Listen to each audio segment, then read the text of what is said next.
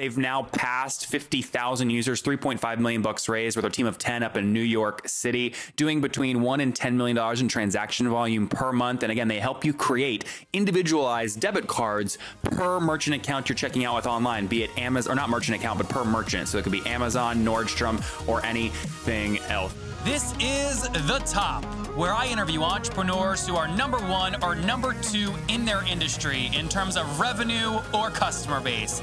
You'll learn how much revenue they're making, what their marketing funnel looks like, and how many customers they have. I'm now at $20,000 per top. Five and six million. He is hell bent on global domination. We just broke our 100,000 unit sold mark. And I'm your host, Nathan Latka. This is episode 743. Coming up tomorrow morning, you'll learn from Jessica Lee. Companies pay her 10 to $100,000 to text their customers funny messages. But what's the product exactly? Hello, everybody. My guest today is Bo Jiang. He's the co founder and CEO of Privacy.com, a new way to transact online without sharing your credit card number or PIN. He previously worked on mobile products at Hatch Labs, which was the venture studio that incubated Tinder, and Pixie TV, which was acquired by Samsung. He holds a BS in mathematics from MIT. Bo, are you ready to take us to the top? Yes, I am. All right, so you go from dating app to privacy. How the hell does that happen? Yeah, so it's it's an interesting story.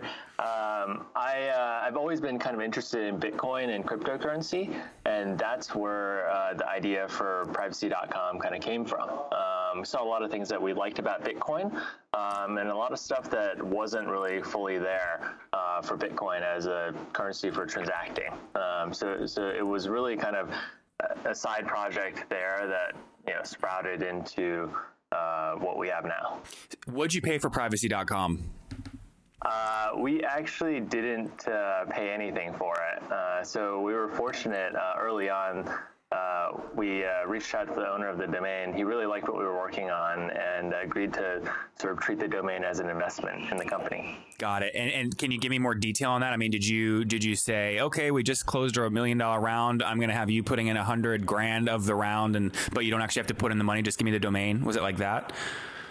Um, yeah, yeah. I mean, it's it's it, that's you know pretty much. Know, give me give, give me give me specific. Here's why: because people are always trying to negotiate for domain names, and a lot of times people make the mistake of actually just paying cash, and it, and it handicaps them. You you have kind of a genius insight here, and you figured out a way to kind of do it without spending cash. Can you give us more detail? Yeah. Uh, so I, I, think the way I would pitch it is. Um, the domain is an is an asset and it's appreciated in value certainly, but it's not gonna uh, you know 10x in value uh, or 100x or 1000x in value like a startup equity potentially could. Yep. Right.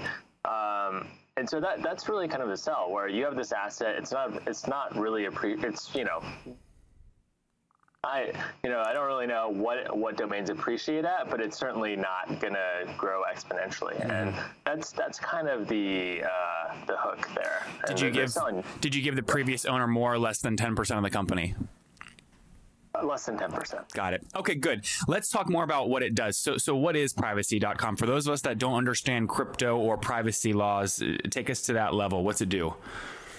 Yeah, absolutely. So, we have a browser extension, a mobile app, uh, basically allows you to generate a brand new unique card number uh, for every purchase you want to make online with just one click. So our extension automatically detects the checkout field.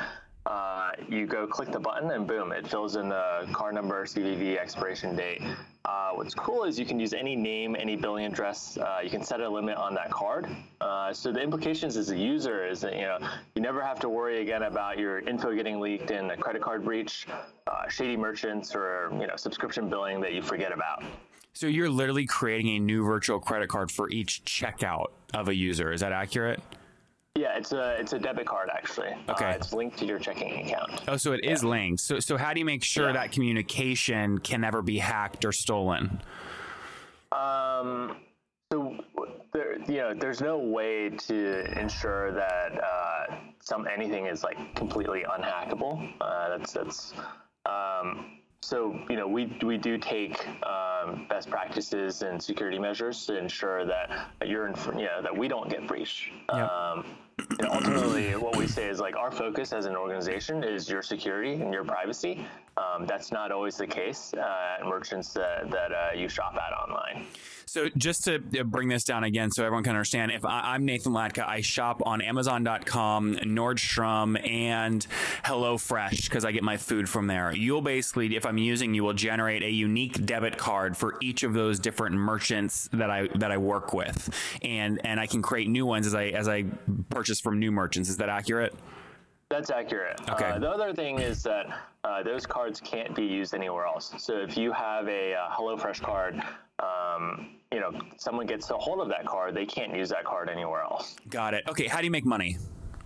Uh, so we make money off uh, interchange, mm-hmm. and uh, for those of you who don't know what interchange is, uh, basically every time there's a transaction on a privacy card, the merchant pays a fee to Visa. Uh, Visa shares this fee with the bank, and the bank shares it with us. So let's run through a hypothetical here. I have privacy. I'm using a privacy card on an Amazon checkout for hundred dollars. What do you get of that? Um, on average. A, it's yeah. So let's on average, um, it, it, gets very messy, yeah. but um, without doing too much specifics, it's about one percent. Okay, got it. So and and that's dependent on the bank fee, the Amazon fee, the Visa fee. Was it an Amex? Like all that stuff. Yeah, there, there's uh, there are tons and tons of sort of uh, folks that, that are in the in the transaction process. So, so is it kind of yeah. a key metric for you? Obviously, driving use is important, but the more volume you're processing, the more leverage you have with all those other people who take fees, where you can try and take more of their fees for yourself. Is that I mean, is that is that a growth strategy you're focused on revenue wise? Yeah, so so I think it's interesting, right? We have the we're we're venture backed, so we have how much have you raised? Uh, three and a half million. Okay. Um, and so, so, so the benefit of, uh, of this is we, we, can focus on obviously transaction volume is how we you know grow our revenues right now. Um, but at the at the end of the day, um, we want to keep our users happy, right? And one metric that we look at internally is, uh, you know, how much have we saved people in unwanted, fraudulent, or unnecessary charges to date? Mm-hmm. Uh, and that's that's something that, that we're we're pretty proud of. That's so hard to measure though, because uh, you, I guess you just take a, an average cohort of people using regular credit cards. You say X percent is typically fraud, and then you just assume for that same cohort using you, you're saving that same amount of money. Is that right? Well, so we look at like what uh, we look at like declined transactions essentially. So uh, you know, if you use that card at Amazon and then now it gets used, you know, somewhere else, um, you know, sometimes it's user error, but uh, we, we we do a pretty good job of cutting that out. So yeah, meaning um, if somebody got your card somehow, your number, and they try and use it in Bolivia on a banana truck stand, right, and it gets declined, you see that as okay, we just saved them from being you know frauded out of twenty bucks. Exactly. Got That's it. Right. Very interesting. Okay, um, so you raised three and a half million bucks. When did you launch the company? Um, so company was founded in 2014. We launched officially um, in a beta about a year ago. Uh, mm-hmm. so just it takes some time to get to market with a financial services company. Yeah. Um, that's so. And what are you guys at today? And I don't know what the key measurement is for you. Is it number of transactions per month, or number of users, or amount of transaction volume? What's the number you care about most? Yeah. Um, you know, I, I, think we measure we measure a bunch of metrics. Um, we're at around fifty thousand users right now. Okay, and have every one of those users processed called at least a ten dollar purchase out using a private purchase using a privacy card or no? Um, I'd have to. I don't. I don't think every single one has. Mm-hmm. Um, but I, I, don't have a specific number right well, people now. like so. Uh, what I always one thing I always try and do on the show is people tell me user numbers and and like half the time they're all free users. So like it doesn't mean anything because they're not actually getting value. So so how many people have gotten value using privacy? Like and however you choose to measure value. Yeah. Uh, you know, I think maybe maybe a better way of measuring that is uh, based on our transaction volume, okay. which has basically been growing, you know, double digit month over month since uh, since we launched uh, about a year ago. Have you broken a million in a month yet? Yeah. Oh, that's great. Ten million? Yeah. Uh, we haven't broken 10 million yet. But you will soon, right? we, we're planning to this After year. the show, it's going to take off like you've never seen before, and you're going to go, I owe Nathan a steak dinner. Absolutely. All right, very good. So doing between we'll call it a million and 10 million bucks a month in transaction volume, 50,000 users that are using you to some degree, maybe obsessive, maybe some of them haven't used it at all, but I think we understand it here. Tell me more about the makeup here. So so what's the team size? Team is uh, the team is 10 right now. Okay, 10 folks, yeah. and where are you guys based? Uh, we're based in New York City. We have a, a semi-distributed team. So um, some folks in uh, in uh, Portland, Oregon, some folks in Florida. Um, yeah. Got it. Very good. And then, is there other any other way you make money besides that about one percent on your transaction volume, or no?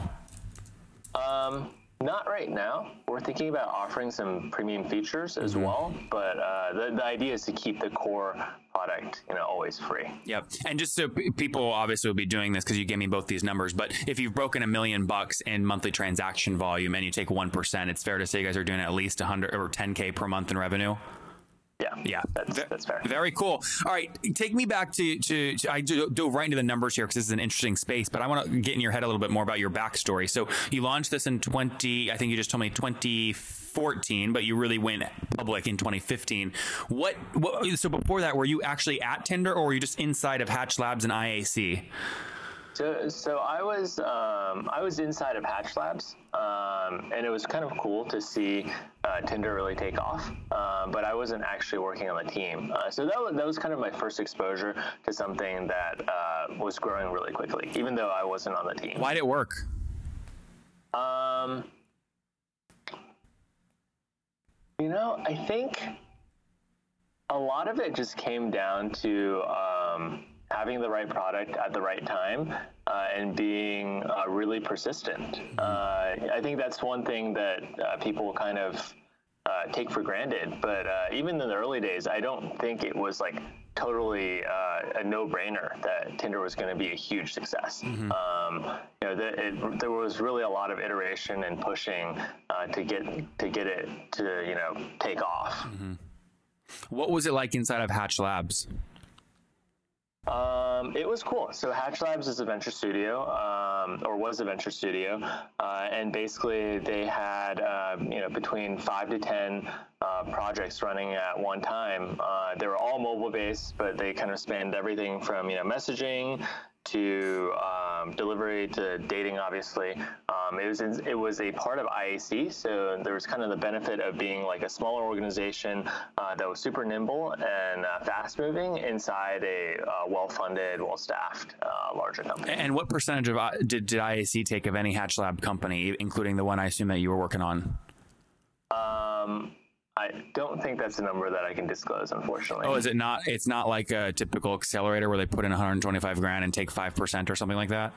No, it, it was a it was a more hands-on model, and I think it was something that was negotiated on a company by company basis. Got it. Um, so you know, they I think they put in uh, you know closer to a million dollars. Okay, got it. So they're they're pro- they're taking more obviously than that, right? Yeah. What did you did you ever get into a project that matured enough where you had that conversation or no? Uh, no. Okay. So I actually left Hatch Labs um, a little over a year um, after after joining. Many of you listening right now don't have time to listen to every B2B SaaS CEO that I've interviewed. If you want to get access to the database I've created with year over year growth rates, customer accounts, margins, and many, many other data uh, metrics and data points, you can go to getlatka.com. Here's the thing though this database, I keep it to myself. It's so freaking valuable. And to preserve the quality of the data and make sure that the people that have access to it have a true advantage, I'm only letting 10 companies on each month. So we're full this month, but you can go to getlatka.com to get on the waiting list for next month. And look, there's big people on the waiting list. I mean, the biggest VCs you've ever heard of. You've probably heard of them. They're big, private equity, billions and billions under management. So it's an impressive waiting list. Go get on now at getlatka.com. Guys, big news. Last month was a huge month for the company I recently acquired, which was www.thetopinbox.com. I liked the company so much when I met the person who created it. It lets you send emails later on Gmail, set up reminders like snooze almost to keep your inbox clean, do things like send auto follow ups, and do open tracking so you know when your emails get opened. It's great if you're in sales or CEO or trying to be more productive. So, listen, I bought the whole company on the spot, and I want to tell you how I did it. I've showed the deal, by the way, to big, smart people, private equity firms, VCs, and they're dumbfounded. They go, Nathan, how did you do this? We've never seen a deal like this. How did you do this? So I did an unbelievable deal and I want to show you the income report. So for me to send you the income report, go to www.thetopinbox.com. click the red button that says install this on Gmail. And when you do that, my email will appear. It'll appear in a little uh, Gmail pop up window. Send me an email and I'll reply immediately with the income report. And you can see how I'm buying and growing small B2B SaaS companies. That's www.thetopinbox.com. Totally free to try and use. www.thetopinbox.com. Very cool. Bo, let's wrap up here with the famous five. You ready? Yeah. Number one, what's your favorite business book? Um, hmm. It's a good question. Uh, so I, I, think there's there's two really. Uh, you know, High Output Management by Andy Grove uh, is kind of a classic that, that I love, and it's just like really to the point. Um, gives you a playbook to springboard from. Um, the other one that I also plug that's not really you know a traditional business book is Who by Geoff Smart. It's a really great book on hiring. Hmm. Um, kind of gives you a playbook and is like again super to the point. Number two, is there a CEO you're following or studying currently?